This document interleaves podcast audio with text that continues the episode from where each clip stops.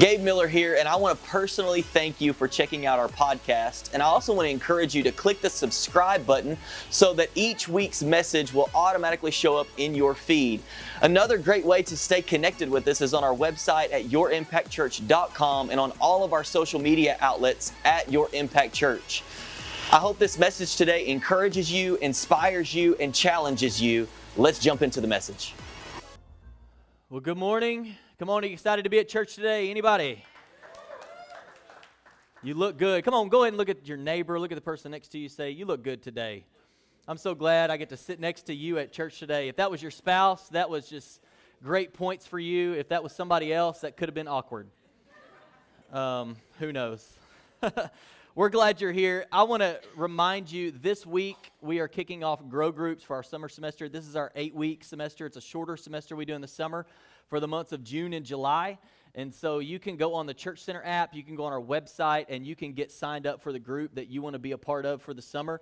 We've said it uh, for the last few weeks. We know you're going to be gone, and we hope you enjoy your vacation time and, and uh, time away. But when you're here, be in a group. Um, this is where relationship happens, and we don't want to take a break off from growing in our faith and and uh, growing in the Word throughout the summer. So be a part of a group and check those out. Um, different nights of the week, different topics, books of the Bible, things like that that you can be a part of, and we'd love for you to do that. And then the last thing is today, uh, after the services, I believe it's from 1 to 4, if I have my timing right, um, our two ministries, uh, elementary age or kindergarten through fourth grade, uh, are going to be at the home of Margie Ware, and they're having a pool party there. This is something we do uh, to kind of kick off the summer for our kids, just a fun thing. And then our iClub ministry, which is fifth through eighth grade, is going to be out at the McIntyres uh, for a pool party there as well. So we got a couple of little summer kickoff parties as we uh, invite these kids into their next class, those that are moving up, and just a great way to kick off the summer and have some fun together. So keep that in mind. If you need more details, just hit us up after the service, and we can let you know about that and get you to the right place. So we're glad you're here. We've been in a series, uh, today is week three of a series that we're doing for the entire summer that we're calling Red Letters. And we're looking at the teachings of Jesus and how we can apply that to our lives because many times we have read the red in our Bibles, but we have never really taken it to heart or studied it out or really understood what it is that Jesus was trying to communicate to his disciples and to us. And so we're looking through all of the, the passages and all of the teachings where Jesus was teaching when he was on the earth and and uh, we're going through those throughout the summer. And today's week three. We've looked at, uh, in week one, we looked at how to handle someone, you know, who sins against you or causes an offense in the way that Jesus describes. Last weekend, we talked about your favorite verse. If you were here, don't judge or you will not be judged. And uh, we kind of broke that down and we talked about the importance of looking inward before looking around to judge other people and how we can differentiate uh, where the Bible talks about that we are called to judge those that are inside. But what did Jesus mean when he was saying, do not judge and you will not be judged? And how he talked about the measure that you judge with and that you, you know, dish out as the measure that's going to be measured back to you. And so if you've missed either one of those, you can go on the app and watch them or get the podcast and just listen to the audio. But today, uh, we're going to be in one of Jesus' teachings. It's probably one of the most heard, and you've probably heard a message on this. You've probably read this several times. You've probably heard different angles on this. Uh, but today, we're going to begin in Matthew 13. We're going to read a couple of different places there, and then we're going to jump over to Luke chapter 8, and we're going to go through a lot of scripture today and have a lot to get to, but I think that, uh, that God's word is going to help us today. So look at Matthew 13. You can follow along on the screen if you don't have a Bible, uh, starting in verse 3. Then he told them many things in parables, saying, Consider the sower who went out to sow. As he sowed, some seed fell along the path, and the birds came and devoured them. Other seed fell on rocky ground where it didn't have much soil, and it grew up quickly since the soil wasn't deep. But when the sun came up, it was scorched, and since it had no root, it withered away. Other seed fell among thorns, and the thorns came up and choked it.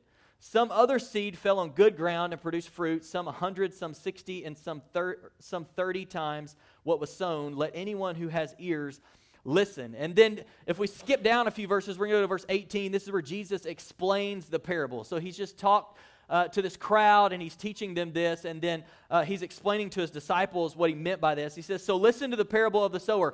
When anyone hears the word about the kingdom and doesn't understand it, the evil one comes and snatches away what was sown in his heart.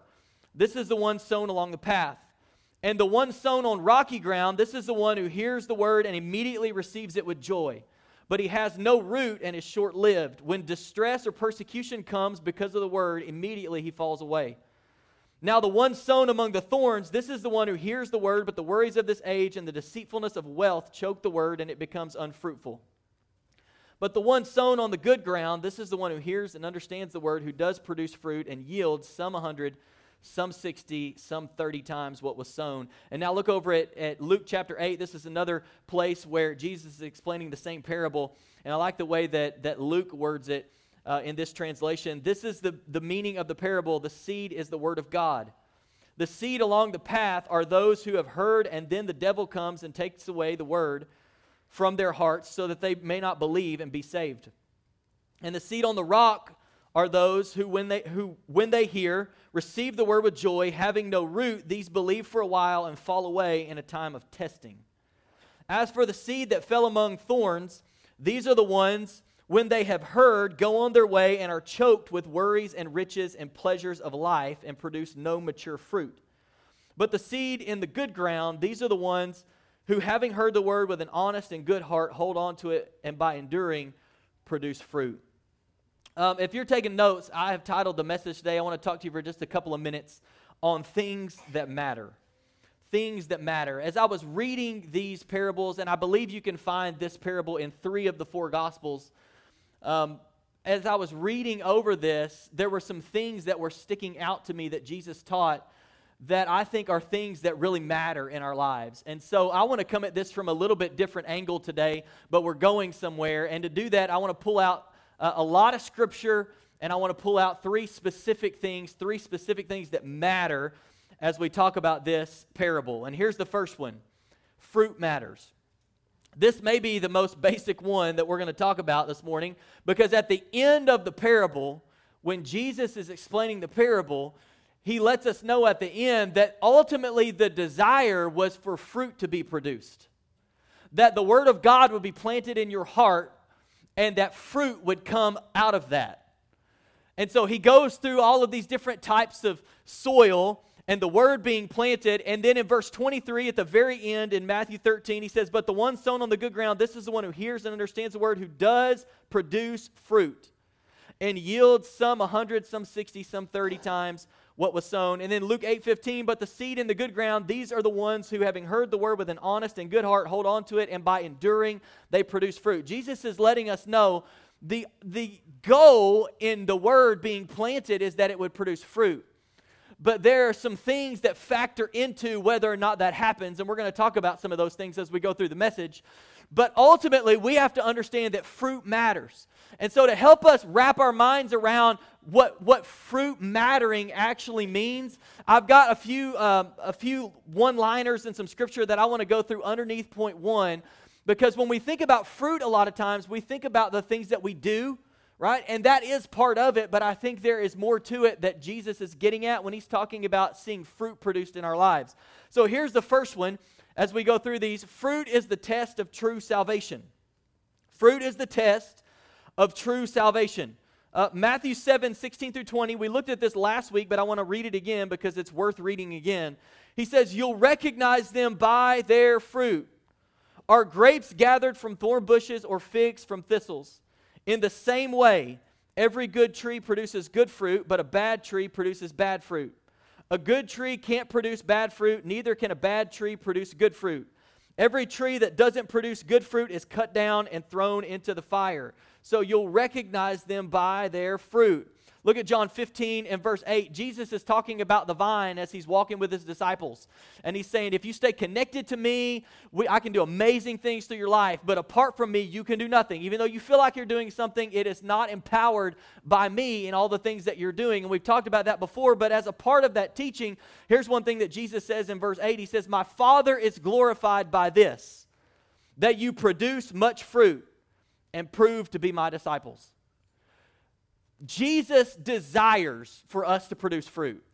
Like for this fruit to the Word of God and what He has planted in us and what He's doing in us to be coming out of our lives, and that people will know us by our fruit, that God's going to receive glory because of our fruit, that these things produce in our lives.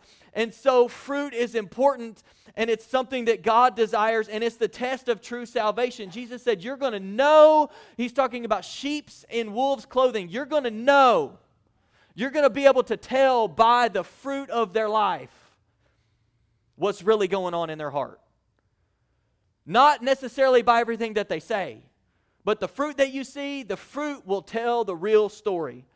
Here's the next one that fruit includes sanctification and holiness. Sanctification and holiness. Romans 6:22 says, "But now since you have been set free from sin and have become enslaved to God, you have your fruit, which results in sanctification, and the outcome is eternal life."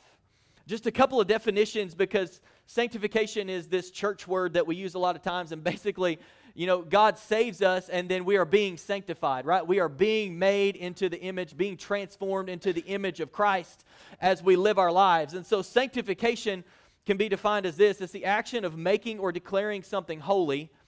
And the definition of holy is something dedicated or consecrated to God or sacred. In other words, what God's desire for your life is is that you would be made or declared into something or someone that is dedicated or consecrated or set apart or sacred dedicated to God. That as you live your life, you would become more dedicated to God and more like Jesus and more like Jesus and more like Jesus and this is what fruit being produced in your life looks like. It's about this sanctification process and and you becoming more like the son of God. Fruit in our lives is an indicator that we are allowing God to make us into something or someone who is fully dedicated to Him. And if we could tie this into our word for the entire year, which is transformed, this is us allowing God to actually transform us from the inside out. That part of the fruit that God desires to be, to be your life to be bearing is that you're allowing Him to transform you from the inside out.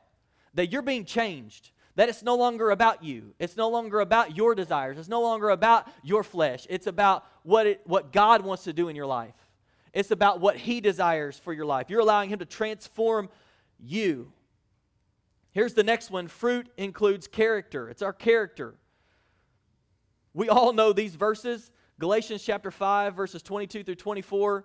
But the fruit of the Spirit is love, joy, peace, patience, kindness, goodness, faithfulness, gentleness, and self control. The law is not against such things. Now, those who belong to Christ Jesus, look at this phrasing, have crucified the flesh with its passions and desires. In other words, before this, he's talking about the, the sinful nature and what the sinful nature produces or what the works of the flesh produce. And then he talks about being led by the Spirit, and here's the fruit that the Spirit produces in your life.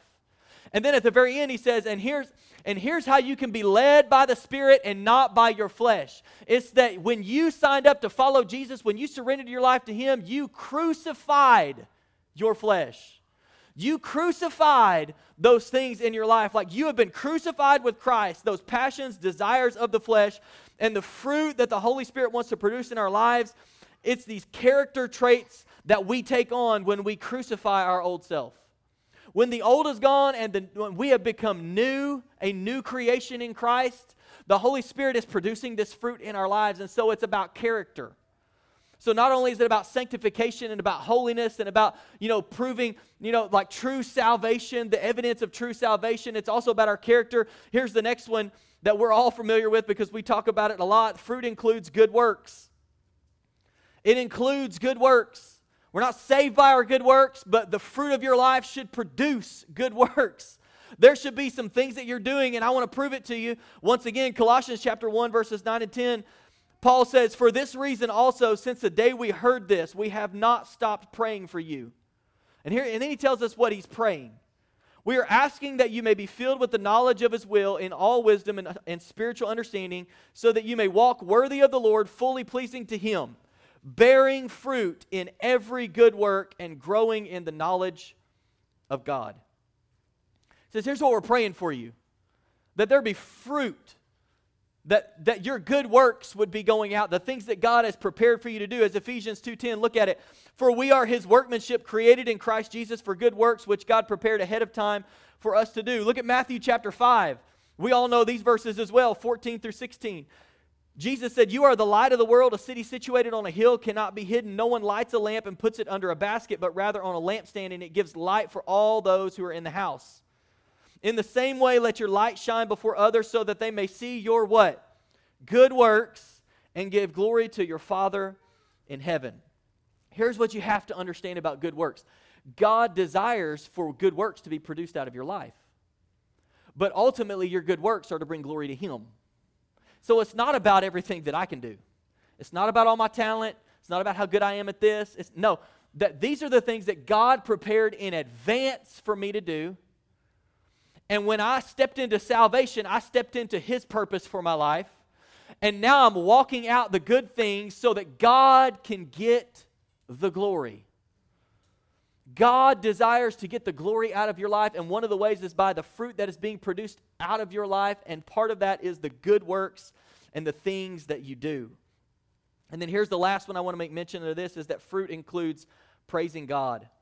I, I think that there should be this desire inside of us to praise our Heavenly Father, to worship, to honor Him, to bring glory to Him that that should be a fruit that whenever you whenever you are a believer you're following jesus that there should be this desire in you to praise him. Look at hebrews chapter 13 verse 15 therefore through him let us continually offer to god a sacrifice of praise. That is the fruit of lips that confess his name. It's the fruit of lips that confess his name a sacrifice of praise. Anybody ever offer god a sacrifice of praise we like to say we, we offer God praise. Anybody ever not felt like praising God, but you did it anyway? And it was a sacrifice. Anybody ever been going through something difficult in your life and you were just praising God anyway? And it was a, I mean, it was a sacrifice of praise. Anybody ever surrender your life to Jesus? Nobody around you understood anything you were doing. People left your life and you were still willing to praise God and offer a sacrifice of praise. And he says, This is the fruit that is produced in people's lives that are following Jesus. Jesus, the ultimate goal, he says, when my word is planted in your heart, I want it to produce fruit. I want it to produce fruit. I want it to be the evidence of your salvation. I want it to, to be about you being sanctified and being made holy. I want it to be about the good things that you are doing, the good works that I prepared for you to do in advance so that you can bring glory to me and so that people will see me because of the things that you're doing because you're following after me. So the first thing that we understand from this teaching of Jesus is that the fruit in our lives matters. Here's the second point.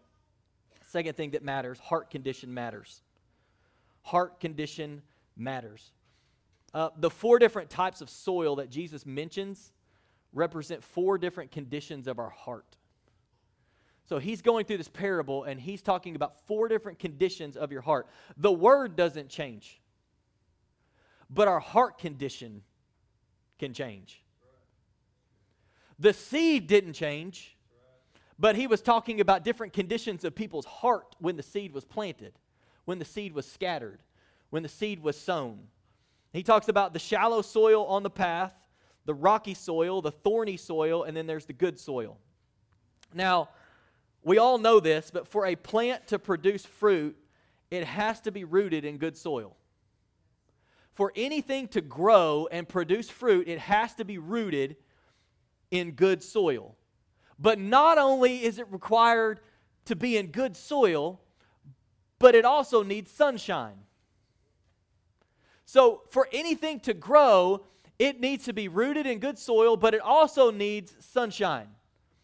And here's what's interesting to me about this parable that Jesus that Jesus is sharing with these people, this crowd, and then explaining to his disciples is that he makes a couple of uh, of, of comparisons that I want to point out. And this is what he, he compares soil to the heart, and he actually compares sunshine to distress and persecution.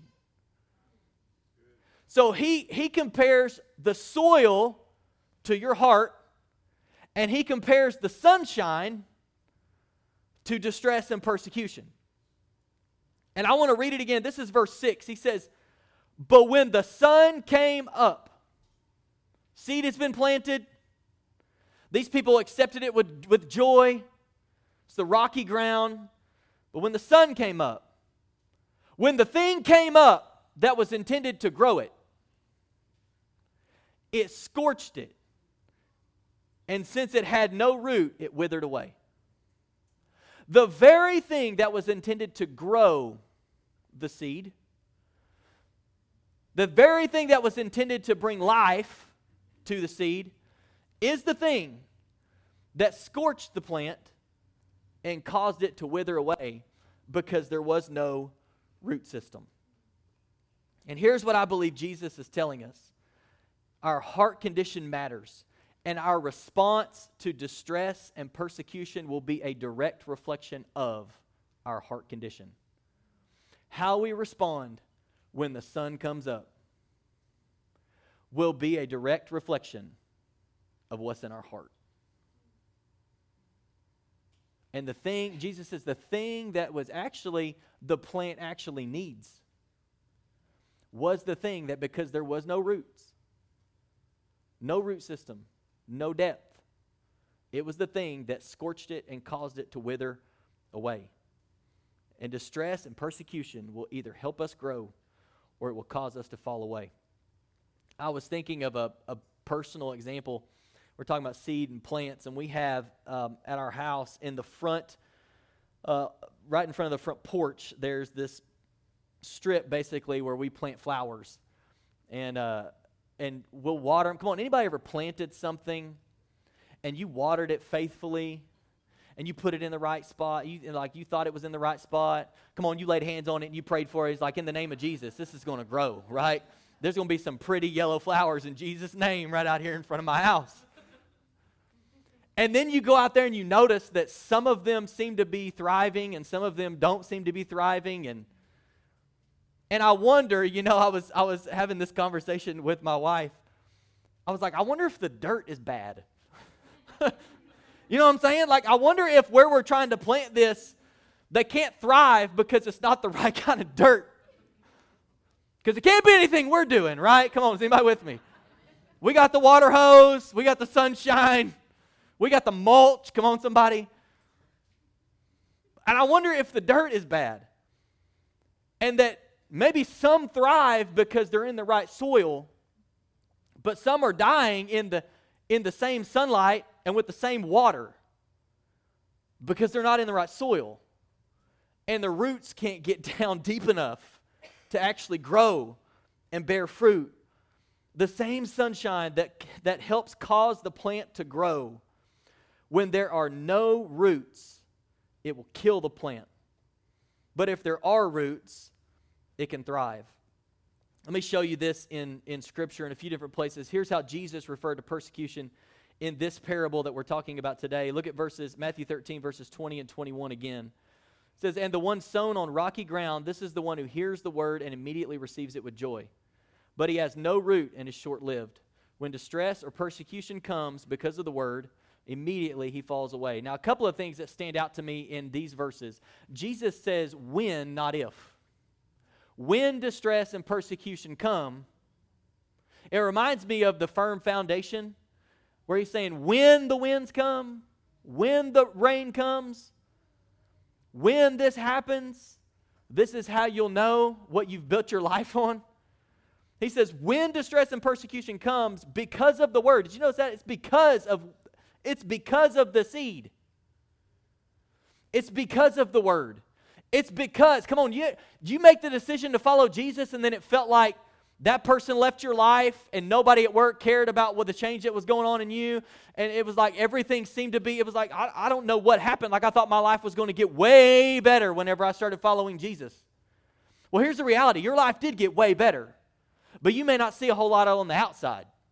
Because Jesus also said, obviously, in this life you'll have trouble, but take heart because I've already overcome the world. So we're going to endure some things in life. But we have to keep following Jesus, and our roots have to be deep enough that when distress and persecution comes, when the sun comes up, that it doesn't cause us to wither away, but it actually causes us to grow. And in this situation, Jesus is referring to he says that persecution is what caused this person to fall away because he didn't have any roots. And the Greek word for persecution here in Matthew 13 21 is the same Greek word that is translated as afflictions in Romans 5 3. But I want you to see the difference. Look at this Romans 5 3 and 4. And not only that, but we also boast in our, here it is, the same word, afflictions. Because we know that affliction produces endurance, endurance produces proven character, and proven character produces hope. And if you do a word study on the Greek word that's used here that we translate as persecution and we translate as affliction, it looks like two completely different things. Jesus is saying, when this happens, this person falls away and this plant withers up. And Paul says, hey, when this happens, we count it as joy and we boast about it because it's producing things in our lives and it's helping us grow. And when you study that word, that word can actually mean a, a, a pretty good definition that would be pressure. So Jesus is saying, when pressure, these people have received the word They've received what God wants to do in their life, but when pressure came up, when they were squeezed a little bit, they fell away because they didn't have any roots. It was just, it was rocky ground. It was shallow Christianity. It was, I've, I've prayed a prayer, but I don't really know any more than that. It's because there was no root system that this pressure caused the plant to die. But Paul, using the same word, says, But we boast in this pressure because we know that this pressure is producing endurance, and this pressure is producing character, and this pressure is producing hope. This thing that is happening to me right now, it's actually something that God can use to grow me. But if I don't have a root system, if I haven't gone deep enough, if I haven't if I haven't done the work behind the scenes in time with the Lord and things like that, then this very thing that could cause me to grow will be the thing that kills me because there wasn't any root system. There wasn't any depth. And so here's what we learn from Jesus and Paul. We can say it this way the same pressure produces different results based on the condition of our heart and how deep our roots are. And so we have to allow God's word to be rooted in our hearts. I love Colossians chapter 2, verses 6 and 7. Paul says, So then, just as you have received Christ Jesus as Lord, continue to walk in him, being rooted and built up in him and established in the faith just as you were taught and overflowing with gratitude. Uh, this last week, I read a story about someone who was walking through something difficult, and I won't have this on the screen, but I want to read it to you because I felt like it was appropriate today, and maybe you'll find yourself here. Maybe this will speak to you. Um, but this person was going through something difficult, but they allowed it to draw them closer to the Lord instead of push them away. And isn't that the tension isn't that the, isn't that the decision that we have to make whenever we walk through something difficult? Is this going to grow me or is it going to kill me? Is this going to grow me in my relationship with the Lord or is this going to be something that causes me to fall away? And Jesus said, Blessed are those who don't fall away on account of me. They don't fall away because they're offended by me and the way that I decided to do something or the thing that, that I did in a certain way. And so I want to read this story to you. It says, this is coming from a pastor's perspective, and he wrote this. He says, Years ago, I preached a sermon from the book of Daniel about Shadrach, Meshach, and Abednego. I called it three plus fire equals four. Nebuchadnezzar, the king of Babylon, threw these three Hebrew men into a fiery furnace because they refused to bow down to his image. But the men were not burned alive. When King Nebuchadnezzar peeked into the flame filled room, he was shocked to find a fourth man who looked like the Son of God walking around with them. My point Sometimes the only way to get to Jesus, that fourth man, is to go through the fire. I did not know it at the time, but a certain man and his wife were sitting in church that morning. Some months before, the man had been in a terrible fire and had suffered third degree burns over half of his body. Multiple surgeries and skin grafts followed. That particular Sunday, the man looked at his wife and said, We've got to go to church. This was a surprise to his wife since they hadn't been to church in a long time. She looked at him dumbfounded and asked where he wanted to go. And as the Lord would have it, he named the church where I was speaking that morning.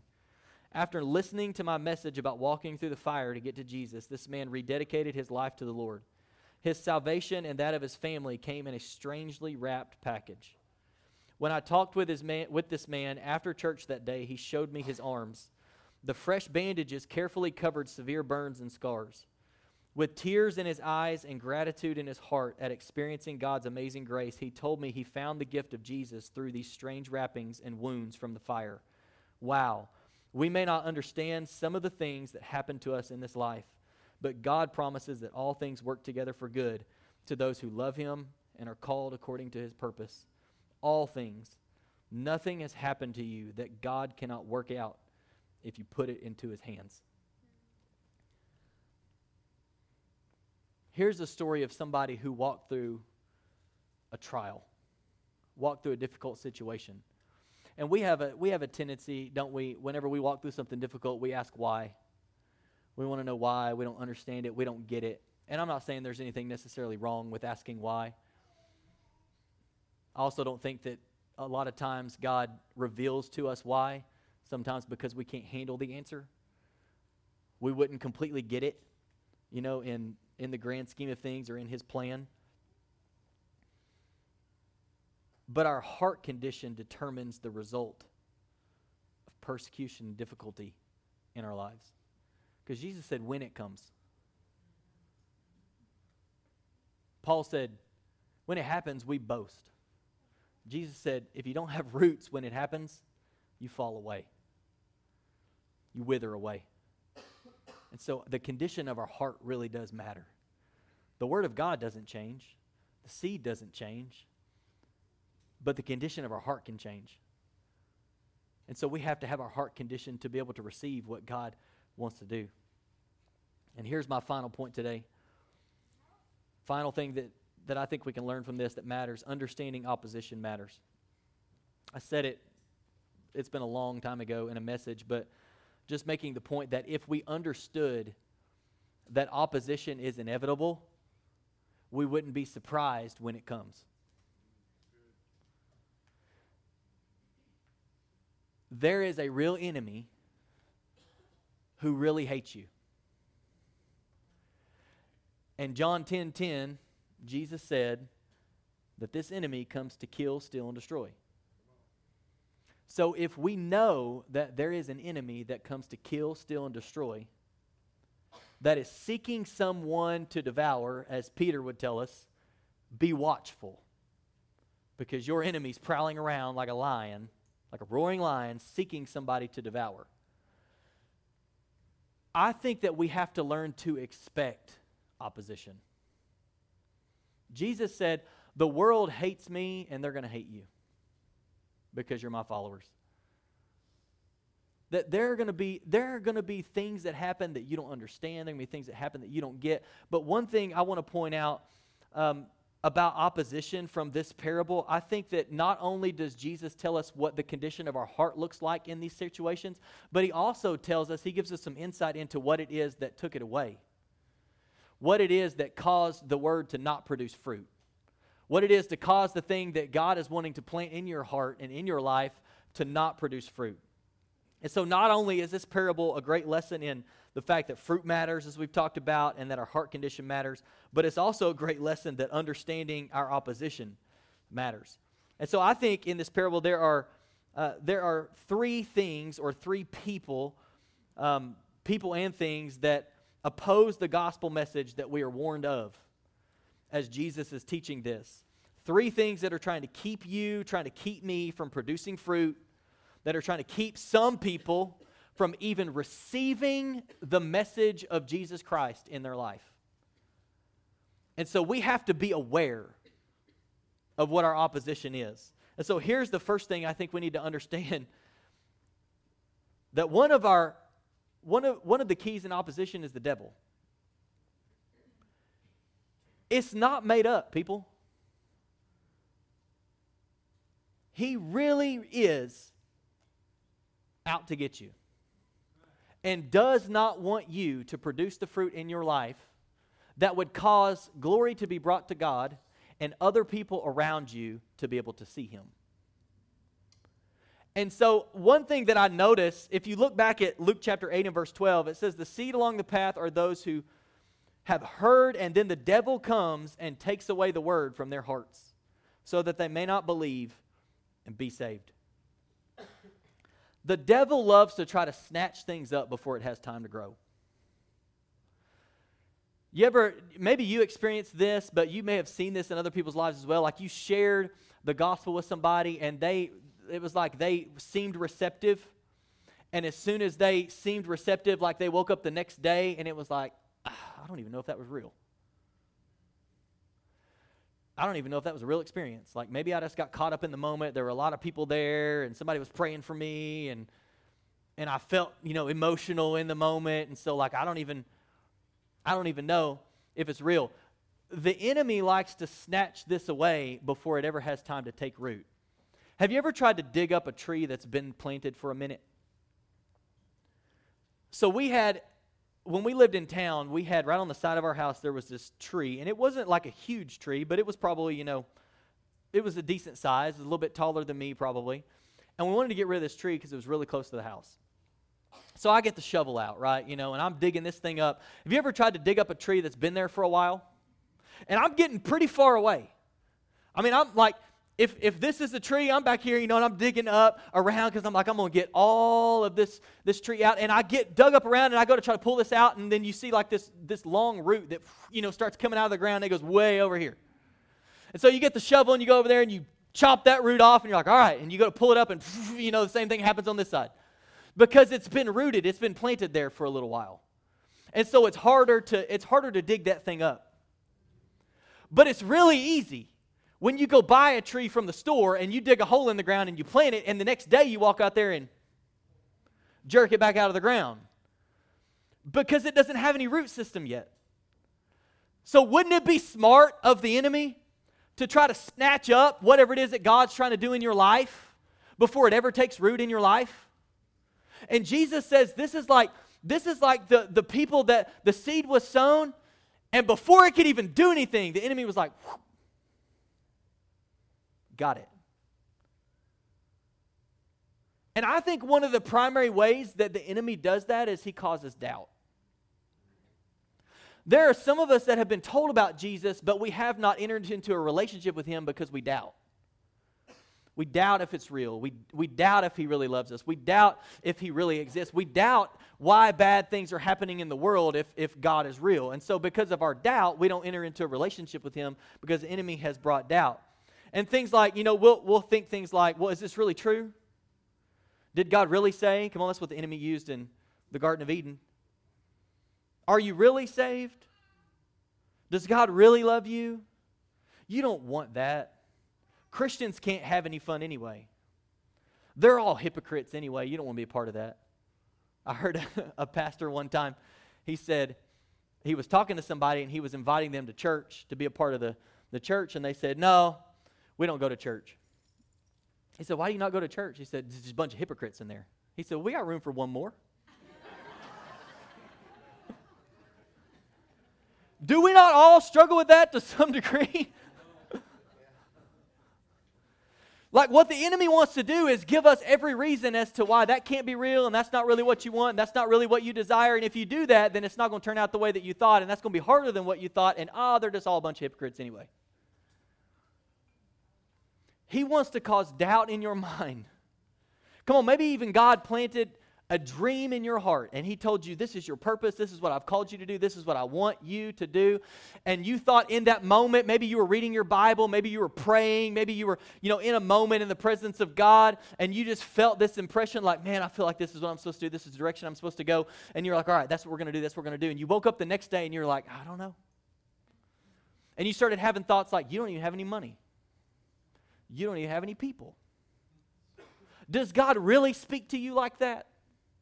Was that really God that you heard? And he'll start causing doubt in your mind because if he can snatch it up before it takes root, it's easier to get rid of. It's easier to keep you from accomplishing what God wants you to accomplish if he gets it before it takes root.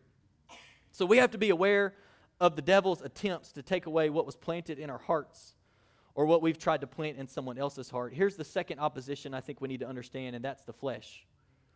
The flesh. The flesh is what starves the plant so it can't grow. And if you look back, verses 20 and 21, we read them, but this is where, you know, he says it's sown on the rocky ground. This is one who hears the word immediately receives it with joy, but he has no root and is short lived. When distress and persecution comes because of the word, immediately he falls away. What is it inside of us that does not want persecution, that does not want things to be hard, that does not want things that are difficult? That's our flesh. If it's difficult, then I don't really want it. If it's hard, then it must not be from God. And so our flesh begins to take over. And it and it starves the plant so that it cannot grow. Galatians 5:17 I love this verse. Paul tells us about the flesh and the spirit. He says for the flesh desires what is against the spirit and the spirit desires what is against the flesh. These are opposed to each other so that you don't know what you want. So that you don't do what you want. It's our fleshly desires that want us to believe that the sunshine is too hot to keep on going that if this is what being a believer and a follower of Jesus is going to be like, then I don't want that. It's our flesh. And this is why this is why so many times in scripture we're told that we have to crucify our flesh. This is why we fast for 21 days at the beginning of the year. This is why. Because we have to kill our flesh. And do you notice what happens if you've ever participated in a 21 day fast? You notice what happens by the end of it? We are l- way less concerned about ourselves and way more in tune with what God's trying to say to us. I know I am. I come out of the 21 day fast and like I feel closer to God than I've ever felt before. It's because I got rid of some of the stuff that my flesh desired so that I could hear God. And we have to be careful that our flesh doesn't get in the way and, and cause the, you know, the, the smothering and the squashing of the plant. And then here's the last thing as the worship team comes back. Last opposition I think we need to understand from this parable is the world. That the world smothers the fruit so that it becomes unfruitful. And some some of us have produced fruit in our lives and then we got distracted we were producing fruit in our lives, and then we got distracted by other things around us. And it caused us to begin to become unfruitful. And what was once producing fruit out of our lives is now becoming unfruitful. Look back at Luke 8, verse 14. As for the seed that fell among thorns, these are the ones who, when they have heard, go on their way and are choked with worries, riches, and pleasures of life and produce no mature fruit. And when we become more focused on everything there is to be worried about and how we can get more money or more things and just simply doing what feels best to us instead of honoring God, we're in danger of the things of the world squashing the fruit that God wants to produce in our lives. And I would venture to say, I know I have, and many of us probably have that we've faced this opposition. We've faced this opponent. And we saw somebody that had what we thought our 10 year goal was going to be. And we'd made the decision well, if I just. If I just get over here and do a little bit of this, then maybe I'll be successful. And when I get to this level, then I'll then I'll come back and I'll really start following God and I'll really start giving generously and I'll really start, you know, you know, being a part of what God's doing in my life and I'll really start following him, but I just need to get to this point. And here's what you know. Here's what I know. Every time there's a bar that we want to get to, when we get to that bar, we'll create another bar. And wouldn't it be just like the enemy to say, well, when you get when you get this much, then you'll do it then you'll do it. And then when you get to there, you notice somebody else who has more. Well, if I just get to this much, yeah, yeah, if you just get to that much, then you'll do it. And God says, You're, you're letting the things and the desires and the worries and the cares of this life choke out the plant. And what was once producing fruit is now no longer producing fruit because we've become distracted and we're no longer focused on God, we're focused on our career. And your career is not a bad thing, but it can't take the place of God. Now we're no longer as focused on God because we're trying to get somewhere in seven years. And if I can just get there and say, I'm just gonna I'm gonna put all of my attention into that, and you're and you're not accomplishing God's purpose for your life. And God may want you to get where you want to be in seven years. I'm not saying He doesn't. But wouldn't you much rather trust God along the way and follow His leading and, and not get ahead of God and get there with God than end up seven years down the road completely distracted and far from God? And now you look at your life and you're like, how did I even get here? You got distracted. And Jesus says, worries and cares and the deceitfulness of riches, all of these things, they're things that choke. They choke out what I want to do in your life. Will you stand to your feet today? I want to ask you. I want to ask you three questions, and then, um, and then we're going to pray, and we're going to sing this last song. But I just felt impressed to ask some questions because we all face opposition. And we have to understand our opposition.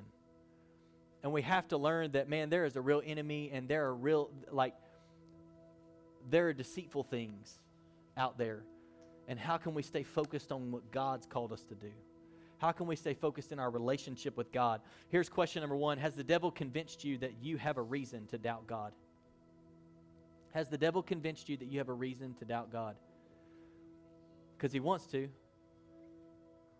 Did God really say that you shouldn't eat the fruit of any tree in the garden?